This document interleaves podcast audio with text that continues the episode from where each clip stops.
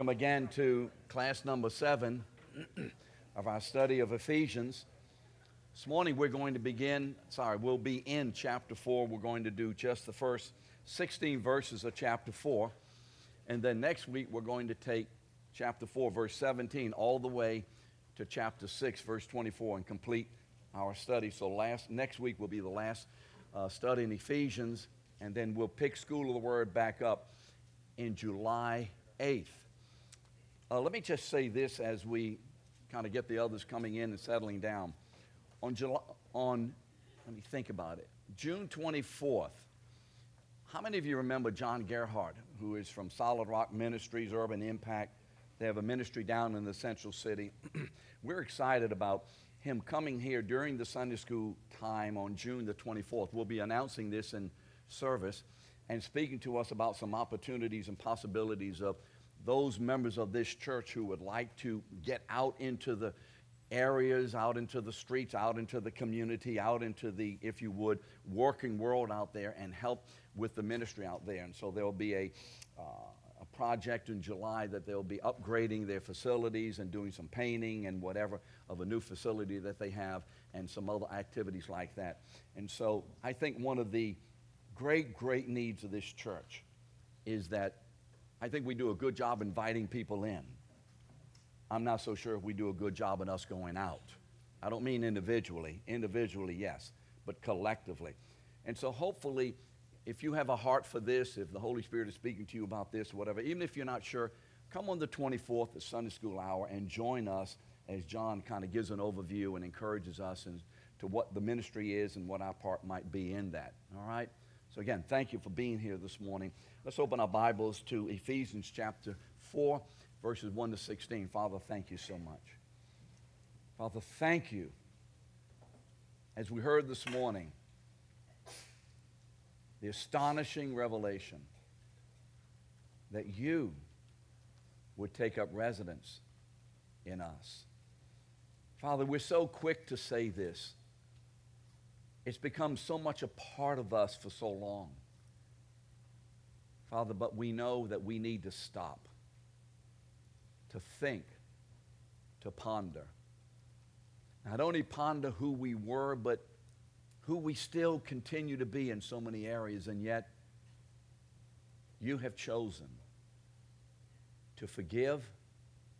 And not only forgive, because, Father, that was astonishing enough but then to dwell in us with us.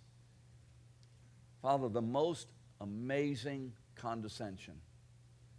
Father, the most amazing forbearance that as you, by your Spirit, live in us, and as we continue in so many areas of disobedience and laziness, allowing sin to manipulate and control us, allowing our feelings to run rampant, to allowing our decisions not to be based in your will. And yet, Father, you so continually, consistently, and carefully minister to us by your grace. Never condemning, never harsh, but continually applying the goodness and the mercy the strength of your love in our lives. Father, we know that doesn't negate the issue of discipline, for we know, Father, that discipline is in the midst of love. So, Father, as we study this morning and as we walk with you, Father, would you cause our understanding and remembrance and realization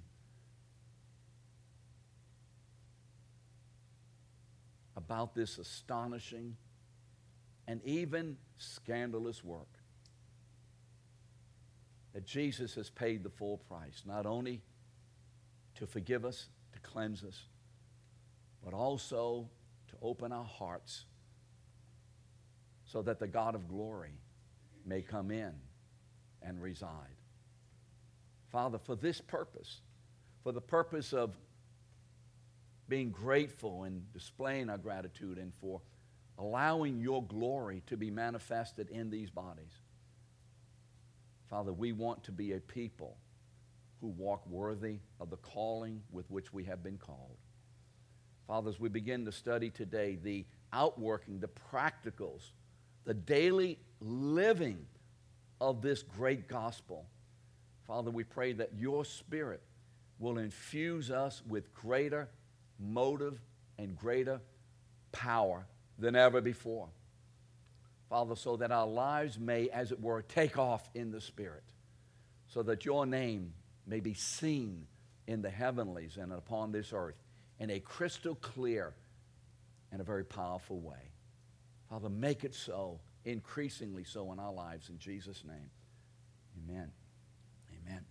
Well, you remember about a week ago we talked about the Holy Spirit eliminating the separation, the wall of separation in the church. I'm not so, so sure whether the people who set up the room heard that teaching. So this is not a reason for, you know, uh, going back and saying, yes, there is a separation in the church in Lakeview Christian Center. By the way, those of you coming in a little late, if y'all would come up here. Some of you who are sitting in the back, would you serve those who are going to be coming in late? If y'all would move up here, it'd make those who are coming in late feel a lot better. So if you would do that, some of you move up here, it's okay. I won't um, be upset with that. So anyone wants to move up closer to us. So now we're starting in section two. Remember, Ephesians can be easily divided into two major sections doctrine and practice. Everything that has been taught, everything that has been explained, everything that has been prayed for and presented and revealed in first section, verses chapters 1 to 3, has been a doctrinal foundation, a rooting, a planting of the seed of the truth of God. All of that was done for one purpose. We understand doctrine and we receive doctrine and we are taught and built up through the Word of God for one purpose. Not so we can know something in and of itself, but for the purpose of practical transformation in our lives as the Holy Spirit takes the Word of God, which we have learned, which we have been taught, which we have had revealed to us by His Spirit. And as God the Spirit takes His word, as a surgeon takes the instruments of surgery, and as it begins to work in our minds, in our motives, in our thoughts, in our feelings, in our wills, in our decisions, in all of this area, as the Holy Spirit begins and continues a transformational work in us, so that our lives, as outwardly extended and seen among one another and to the world will be reflective of the inner work of the Spirit. Because now every one of us who are saved are in Christ. And we want to be living and showing the world what in Christ means. What it means to walk in companionship, in partaking, koinoniaship with God Himself. And so, chapter 4 begins that. So, this morning, we're going to just take a look at the first 16 verses. And in chapters 4 to 6, Paul is going to describe the fruit of our salvation of God's work in us. The fruit is God's working in us as we cooperate with that work. Now, please let's not make faith our work to do something for God. Faith is not my work to do something for God. Faith is God's gift to me, allowing me and giving me the desire to cooperate, to walk with, to join hands with the God who is at work in my life. God is at work, and faith brings me, by the power of the Spirit, into that work that God is ongoing doing in our lives. And so the fruit is the work. The fruit is chapters 4 to 6, conforming us to the image of God's Son. That's the fruit of our salvation. Why did God save you? Not because you needed to be saved, not because we were nasty, mean snake people, but God's desire to have a people conform to the image of His Son. So, this is the reason that we have been saved, to be conformed to His Son, so that the walk of the church is reflective. And I'm going to say this now, and I think this is the bottom line and the most important thing we can get out of these next four, three chapters. And I think we miss it often in the church when we talk about our behavior, our thoughts, what we do, where we go, how we act. Why has God done what He's done? By placing us into Christ. For this reason, so that through the church, through me, through you, through my personal life, through my public life, through your personal life, through your public life, in your thought life, in your activity life, whatever kind of life we can live, so that in us, the very inner life of God is revealed. The inner life of who God is in Himself is to be seen with utter amazement by the principalities and powers and rulers and folks who live in this world. This is the reason why sin is so wicked. It's because it is a denial of and a lying about God's inner life, who He is in Himself, and how He functions as a community within Himself. So I want you to make sure you see that in these chapters, four to six, if you get nothing else out of these chapters, I will be praising God for a long time if you just get this out, and this is the most basic thing. Every admonition, every command, every exhortation that you see in these chapters and throughout the New Testament and throughout the Old Testament is for one purpose that in God's people, God's inner life, who God is in Himself as a triune being and how the three persons of the Trinity in community function and relate in the diversity of roles. That's what this is all about.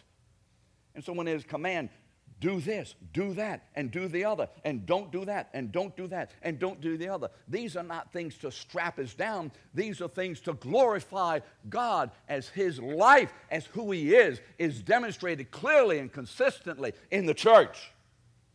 Can you say amen? amen? Yes, this is the reason.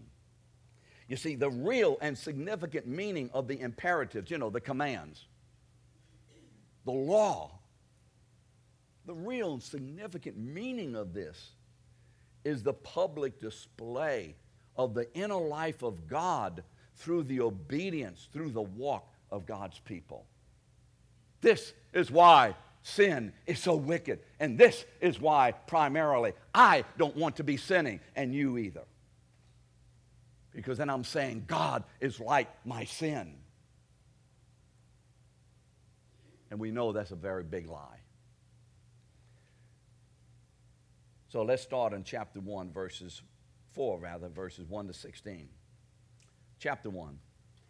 I, therefore, a prisoner of the Lord, urge you. Ah, finally, I can just feel Paul saying, finally, I've gotten to where I want to go. I've climbed the steps of the first three chapters. I'm finally at the door of walking it out, of making it a reality. You remember in chapter 3 how he began? Do you remember we talked about that last week? You know, about uh, I urge you, and then he stops and he has to do some talking and praying and so on. And then now, finally, he comes to the place where he's been wanting to be. This is the place, Andy, that Paul has been wanting to be with the Ephesian church. It is a wonderful church. He spent two and a half, almost three years in the, with the church teaching them. He's now in chains in Rome. He's writing the church to encourage them. He knows that there are issues in the church of sin, issues in the church of relational difficulty, issues in the church, normal issues among people who are children of God and who are still sinning. This is, could be this church, amen? It could be this church. And so Paul wants to make sure that the church understands what the significance is of their salvation and that they walk it out in a way that God's life is truly reflective.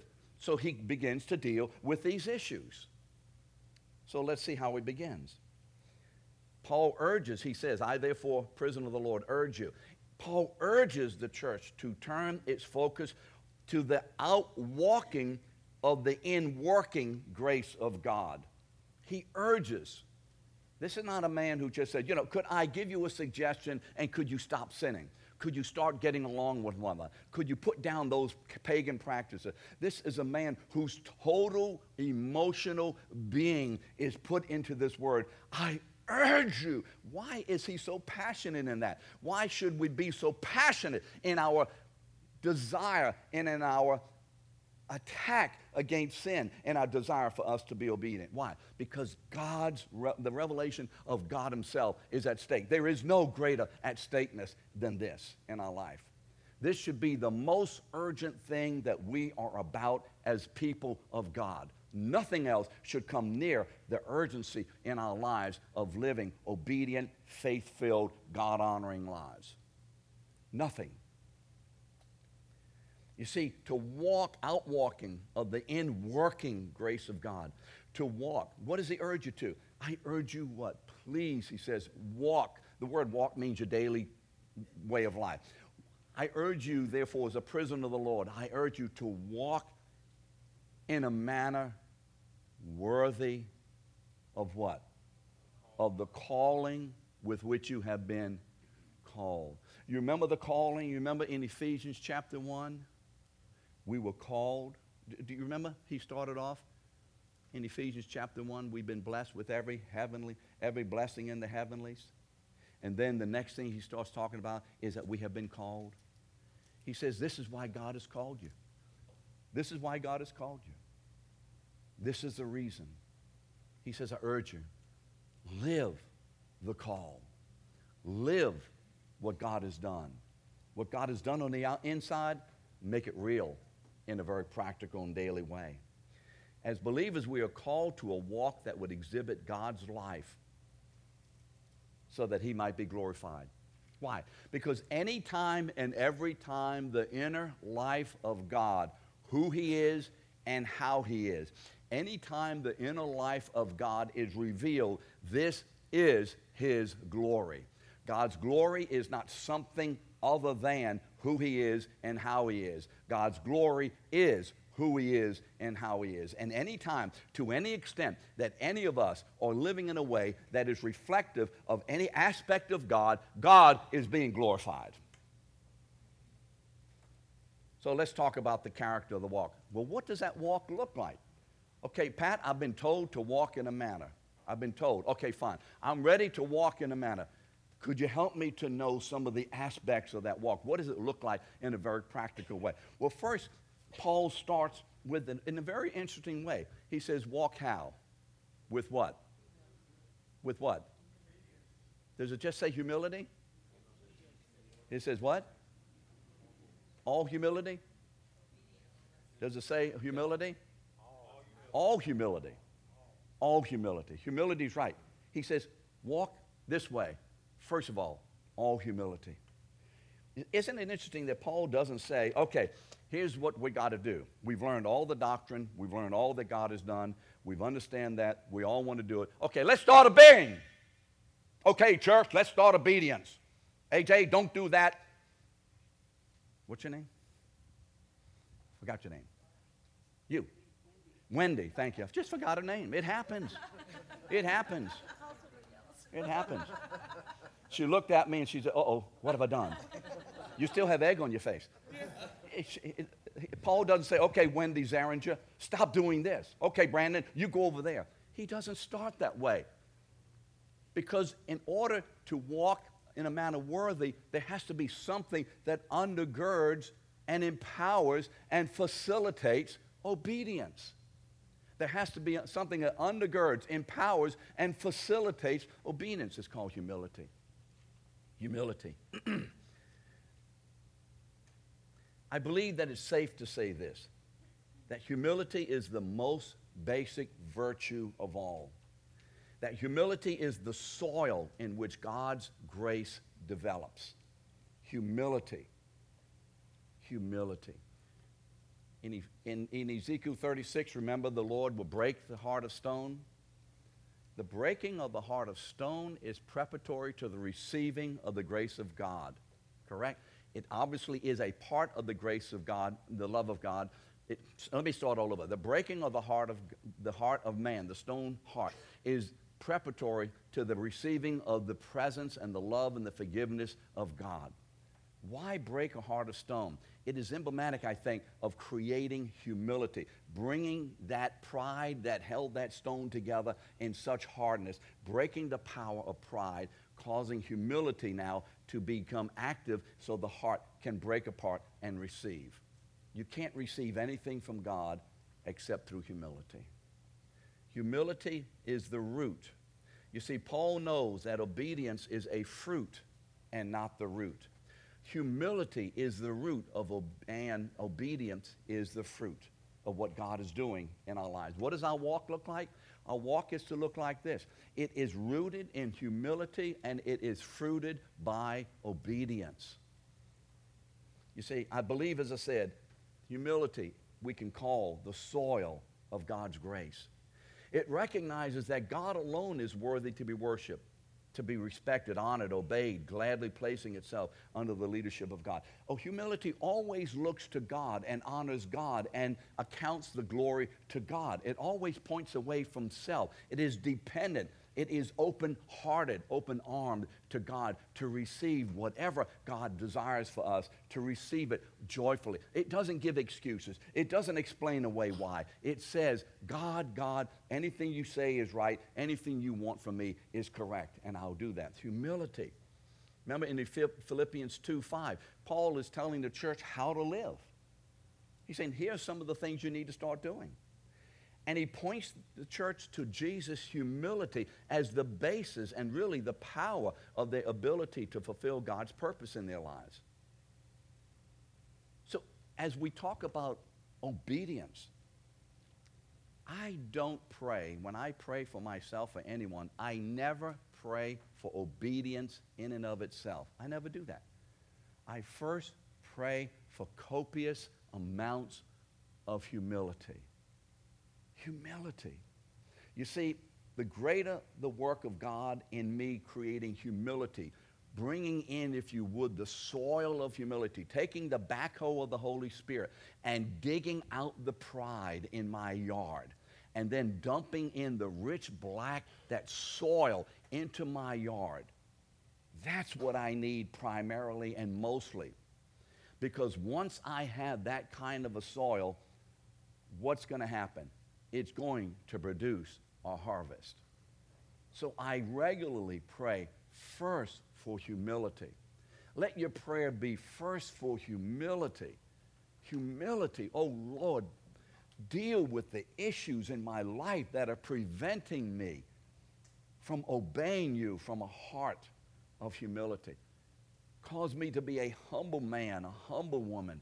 Do what is necessary to create greater and greater depth and amount. Spread the humility all around my life in every category. It's humility that is the greatest need in my life as far as my walk is concerned. Humility. Because once humility is there, the Holy Spirit begins to come in and He says, I'm going to throw this seed in. I'm going to put this seed. And our hearts say, Yes, yes, yes. And once you put the seed of God's Word into the soil of humility, it will produce a harvest. So let humility be our primary concern. And then let's deal with the issues of obedience. So in Philippians 2, Paul says this Have this mind, this attitude in yourselves, which also was in Christ Jesus, who, though he was in the form of God, he was God the Son.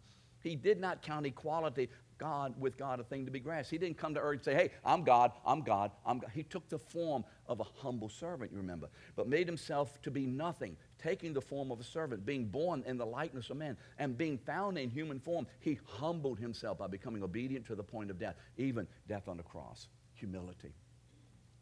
You see, Jesus' humility, he who was in the highest place took the lowest place to serve the purpose and pleasure of God in our salvation.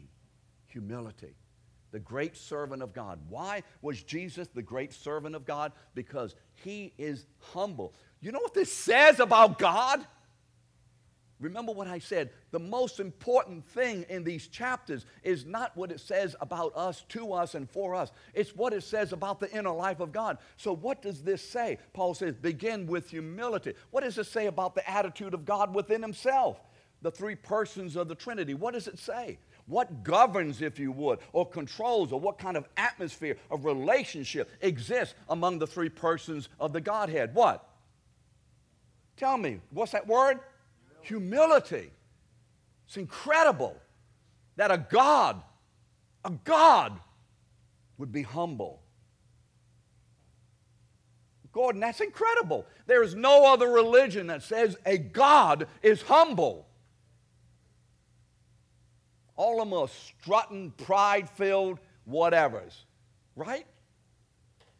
The God of glory is not a creation of man's understanding and theology. Why do we know that? Because it is totally contrary to who we are as human beings to say that our God is humble. Why is humility most important? Because Jesus has shown us that in the heart of God, the relationship that exists among the three persons of God is a relationship of humility, of deferring, leading, and following community. Now, to me, that's astounding. I don't know how you feel about that, but that is an astounding revelation. So, you see, how many of you, genuine, and come tell me the truth, how many of you, when you saw that word humility, you thought immediately of the inner life of God? We don't think right. We're not thinking right. Let's think about what the Bible says and what it instructs us to do the way God wants us to. So when I see the word humble, when I see the word love, when I see the word whatever describing what we are to do, what does that say? It says this is something about God's inner life. Otherwise, we disassociate it from God, we make it something about us, and we can't do it. Why do I want to be a humble person? Because I get more from God? No, because God in Himself has displayed astonishingly in the sacrificial humbling of Jesus to become a man going to the cross. That's astounding. When, it, when John Newcomb's, uh, New, New, whatever his name is, said, Amazing Grace, that's astounding. Kyle, do you get that? It's astounding. It's astounding. Could you give me a few minutes after 9:30? I think the clock is too fast this morning. They must have put a new battery in it and it's energized. John 10, 15, Jesus says, He says this, I lay down. Do we get this? Jesus said he lays down his life for the sheep. Jesus loves us. He died for. Look, we're too casual about this. This is the Creator this is the God of glory. This is the King of kings. This is the holy, transcendent, eternal being himself who lays down his life for the sheep by becoming a man and then who culminates it in his death on the cross. This is humility. This is humility. Why does Jesus do it? Because I'm lowly of heart, I'm humble. I'm humble. Why does Jesus obey the Father? Because I'm humble. Why does Jesus succeed in everything the Father says? Because I'm humble. I take a little more time on this because we don't get this, everything else kind of suffers. This is the root humility, because I'm humble. The fruit of humility well, what are some of the fruits of humility? What does humility look like? How do I know I'm being humble? You know, Yogi Bear said it years ago. I'm humble because I have a lot to be humble about. What does humility look like? Look at the verse. Look at the verse where we are. Do you see where we are? Humility, what? Gentleness. Do you see the word gentleness? Everybody see where we are in chapter 4? Gentleness, patience, forbearing with one another in love you know why this isn't happening in our lives very much? You see, we ask, Oh Lord, I'm not loving my wife, my husband, my neighbor. Oh Father, give me more love. You don't need more love. You need greater humility so that the love that is in you is producing more fruit. Don't you see? Go to the root. Let's not be fruit inspectors. Let's allow the fruit to tell us something about the root. Father, I have a lack of humility. There's issues of pride in me. We know that. Father, deal with the pride that is causing the love or whatever it is not to produce the fruit that you want. Deal with me and replace my pride, overcome my pride with humility. And as God the Holy Spirit does that, you will begin to find that the fruit of love and of mercy and of patience and all of this fruit of the Spirit, which we see in Galatians 5, will begin to burst forth. Problem is, we're trying to make it happen. Gentleness, patience, forbearing with one another in love. What do you see there? What do you see in those words? What do those words reveal to us? They reveal God's inner life his nature, his character. Do we see this? Why is it so important for these things to be operative in us, Pam? Because it reveals God. It tells us and the world who God is. So let's talk verse 3 the message of the walk.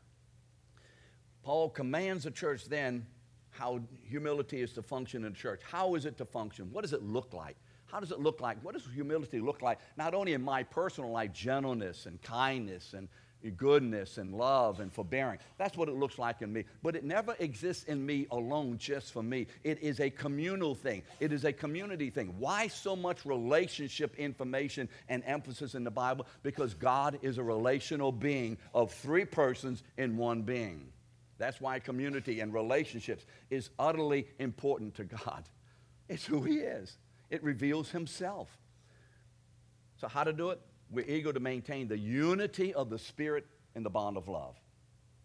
The humble heart is always pleased to pursue this command, living out the unity that we already have in Christ. We're not trying to make the unity happen. We're not trying to create unity. We have been unified together in Christ. That is something the Holy Spirit has done. So Paul says, be eager to do what? Maintain.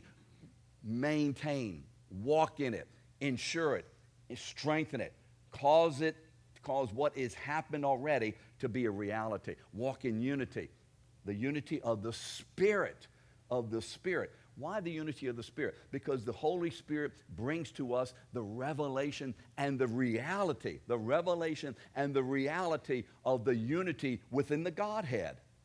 There is unity in God among the three persons. And so the Holy Spirit brings to me, reveals to me, brings to you, reveals to you the issue of humility and the reality of humility, I'm sorry, unity, and He creates it in my heart, making me one with Him, making you one with Him, and as a result of making us individually one with God, now we are one with one another. We are in unity with God through Christ by the Holy Spirit, and now we are to walk in unity with one another. Why? Because all of us together have been collectively made in unity with God by in Christ by the Holy Spirit. And so we are to walk in a way that demonstrates that unity. The community on earth in unity. To reveal the community in heaven of unity. Are we beginning to see how this works? Most important, I am most desirous that we see God in this, not just a series of instructions and do this and don't do that and try not to do that and they want me to do that and all the other stuff like that. This is about God. I didn't think it would take me long to do this. I thought I'd skip through this today. Why unity? It speaks of the unity that exists within God among the persons of the Trinity. Therefore, why is it so dastardly wrong to allow disunity to occur in this church or any church. Why? Because if unity speaks of who God is, disunity says who God is not. But we're saying it in a way that we're saying as God's people, this is what God is like, James. But He's not like this if you're living in disunity. So Paul said, Y'all been made one in Christ. The dividing wall has been taken down. The Jews and the Gentiles are all together. Walk as a common community because it's who God is, it's His purpose.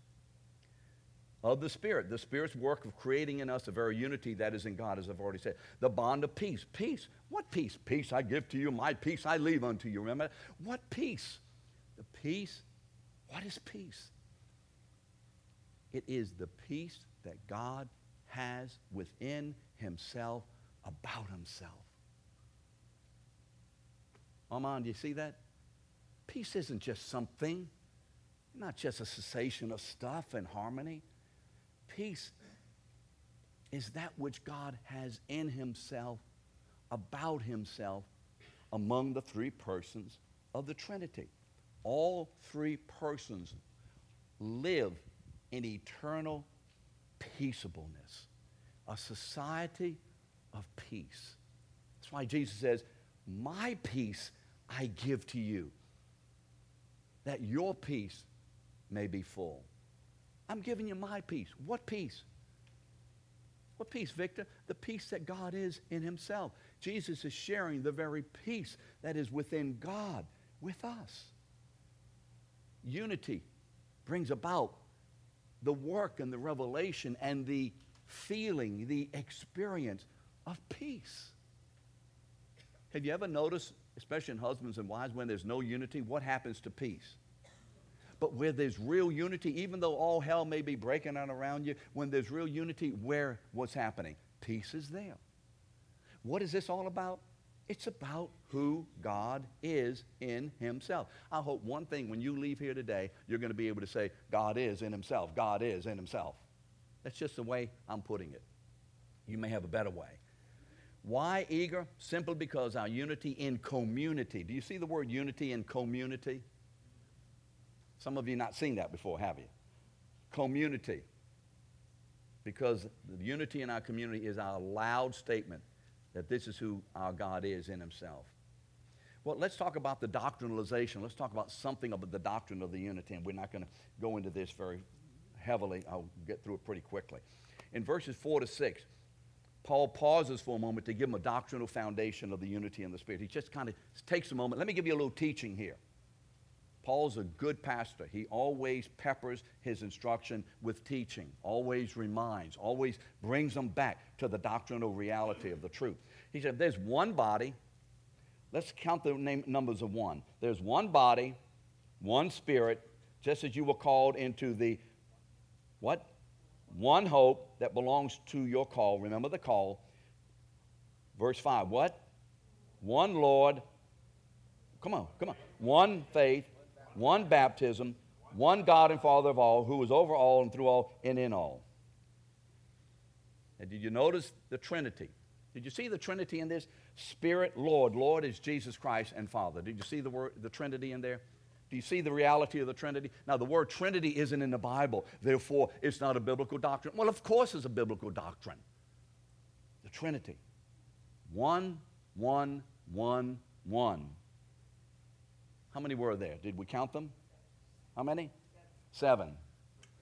Why seven? Because God's the number of completeness and perfection. Seven. Paul is saying, why unity in the Spirit by the, in the bond of peace? Because it's who God is. You see what he just did for us? He just showed us the doctrine of the Trinity. This is God we're talking about, not just something for you to do. It's something that God does in us to glorify himself as he reveals himself. Unity through gifts. Well, in order to promote and protect the unity of the Spirit and the bond of peace, look where Paul starts. God has given gifts to the church. Verse 7. But grace was given to each one of us according to the measure of Christ's gift. You see, everything we have is because of Christ's gift the gift of eternal life, the gift of the Holy Spirit. Every gift of God is within the gift of Christ, the gift of the Holy Spirit, the gift of eternal life. Remember, the wages of sin is death, but the free gift or the gift of God is what? Eternal life. Everything in Christ, remember, is ours and is a gift to us. Now, how and when did Jesus give us the gifts? Well, this set of verses, 8 to 10, simply says when Jesus descended, when he became incarnate, he descended, he was crucified and dead and buried. Remember, he descended, he went up, he ascended into heaven. He rose from the dead. He ascended. He was exalted. And as a result of the exaltation of the Lord Jesus, crowned King of Kings and Lord of Lords, which we see happening in Revelation, but it's already happened, although the church hasn't been there to see, get the reality or the experience of it. Jesus is Lord of Lords and King of Kings before Revelation. We know that by Matthew 28, what is it? 18. Remember, all authority in heaven and earth has been given unto me. Go ye therefore. So he's King of Kings. And as a result of being King of Kings now, he can send the Holy Spirit who comes on Pentecost and begins to gather the people of God throughout the world and throughout the generations. This is where the gifts came from. And when he came back, the Holy Spirit brought gifts with him. He brought gifts. Everything that God gives us is in the gifting of the Holy Spirit. And the Holy Spirit gives us the gifting of God because we are in Christ, and God has given to Christ the authority to give gifts to men. So everything in this passage is about Christ. If you'll count it up, I already did it for you. He or him is seven times. You see, the gifting is Christ. Every gift we receive is a result of, I already said that. Verse 11. And so, what kind of gifts did he give? Well, look at it. He gave some as apostles, prophets, evangelists, pastor, teacher. Paul now lists the gifts that he considers primary to the correct functioning of the unity of the Spirit. Do you see what he's doing? Paul says, in order for the functioning of the unity of the Spirit, in order for us to live the reality of what God has done and what God is desiring to manifest among us as He has already done this work in our salvation, in order to manifest that, in order to make sure that it's happening and encourage it to happen and bring correction where it isn't happening correctly and encourage it to happen even more deeply and moving us ever forward into a more into a deeper and more practical and more experiential and more expressive revelation of that unity, God has to give the gift of leadership. That's the gift of leadership. That's the purpose of the gift of leadership. So, why does he start with the gift of leadership? Because it promotes and protects the unity of the Spirit. It's just not a bunch of men who are given to the church to tell the church what to do. It's men who have been given the authority by God and the responsibility. Men who will be, if you'll see this in Hebrews 10, 13, 17, who will be personally judged by God in a way that none of you will be judged. And the judgment will be this How well did you carry out my calling, anointing, gifting of you as a leader to this church? That's going to be a judgment. At least I know I'm going to incur that none of you are going to incur on that day. But this is God's calling. Gene would tell you, I had no thought ever, ever of being on the staff in a church or being a pastor. I just want to be a Sunday school teacher. Remember the years we used to teach Sunday school here? That's all I wanted to do, Nancy. Just give me the Bible study on Wednesday night, Sunday morning. I'm just fine. I'm, I'm pleased as a pea. But God changed that. Mike, he, he called me. I didn't. In fact, I was more surprised than everybody else. I'm serious. What are you talking about? What you talking about? Want me? Do you know who I am, God? Do you know who I am? Do you know what I'm capable of, uh, of? Do you know the faults and the failings in this man?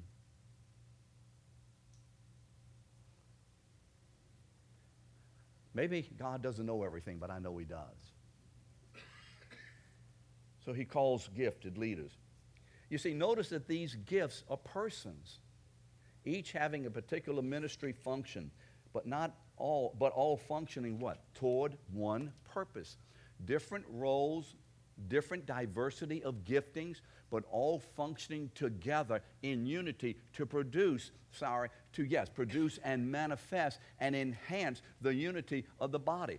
Leaders walking in unity, working and ministering in unity, producing and enhancing and encouraging and moving along the unity that is in the church so the unity that is within God can be more clearly manifested.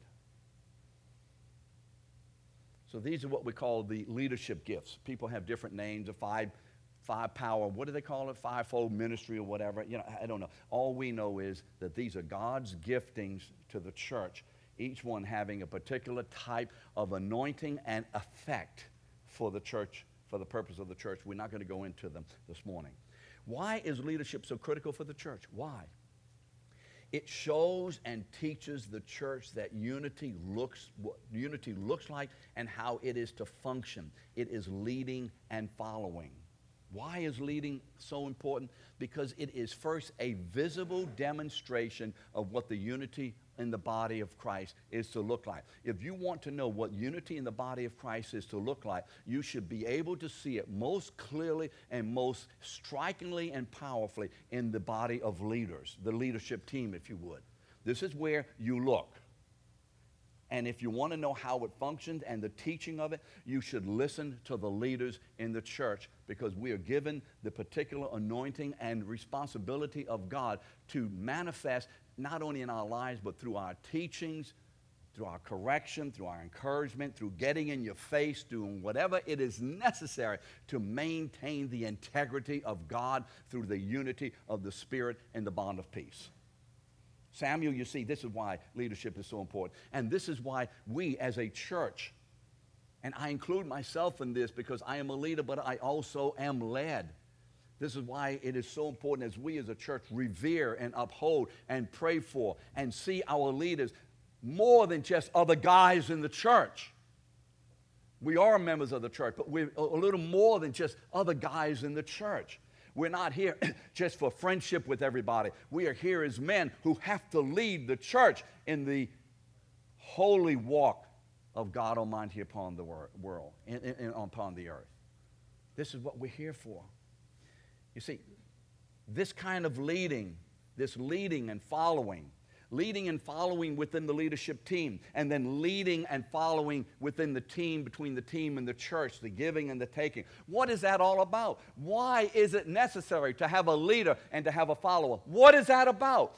Who does it speak about? Whom does it speak about most clearly? Who? God. God.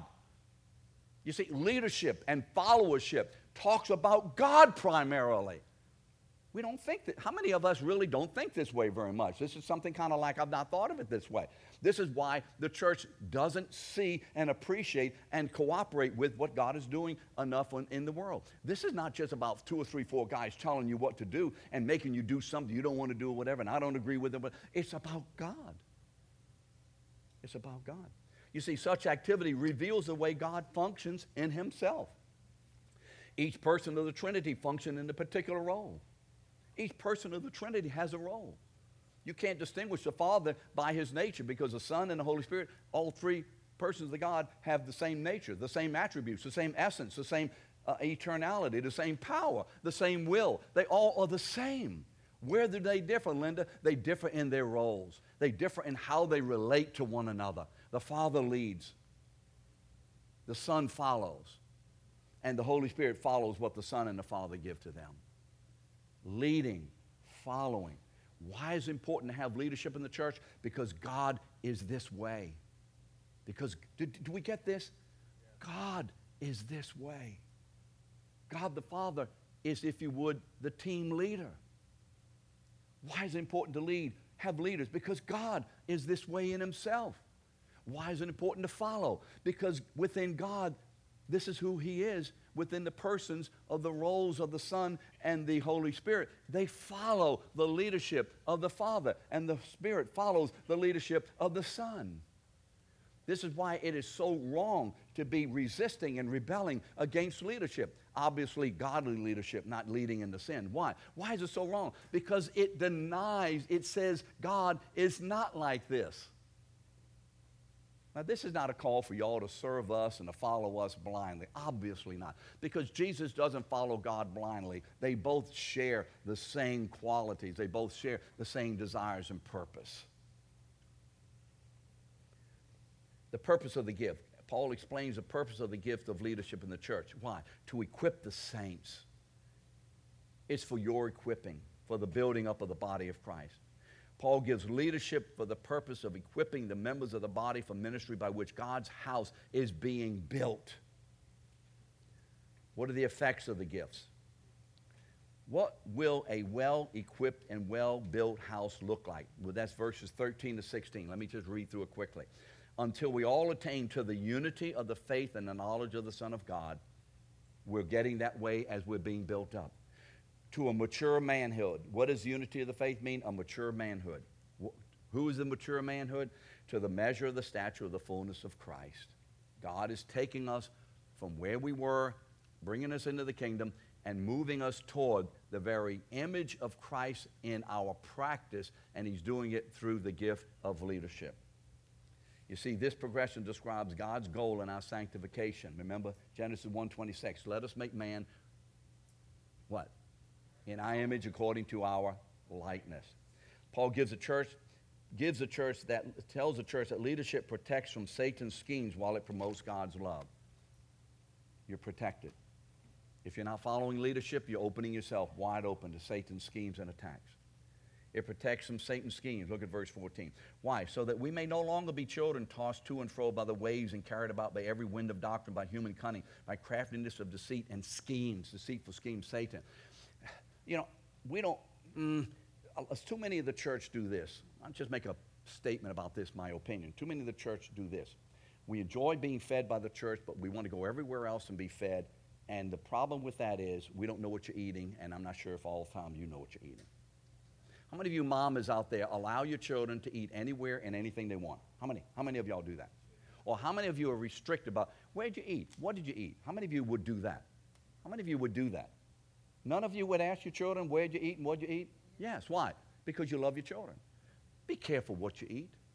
Be careful where you go. Be careful whose authority you put yourself under. Because the teaching of the Word of God is an authoritative issue. Be careful. I'm going to say it this way these issues are exclusively given to the leadership of the church. Why? Because it's what God wants to do. Don't argue with me. Don't get upset with me. Go to God and ask Him, why in the world did He do it that way? Why can't He make it different than that? And open the floodgate to a lot of other people. It's just the way God is. Because you see, He doesn't share His glory with others, He does it in a very practical and very specific way. Promotes love. This kind of leadership promotes love. Rather, speaking the truth in love, we are now to grow up in every way unto Christ, who is ahead. I'm sorry, unto Him who is ahead, and to Christ, from whom the whole body, joined and held together by every joint with which it is equipped, with each, when each part is working properly, makes the body grow so that it builds itself up in love. Why love? Why love? Why love? Because who is God in Himself? God of love. Next week we'll take the rest of the letter of Ephesians.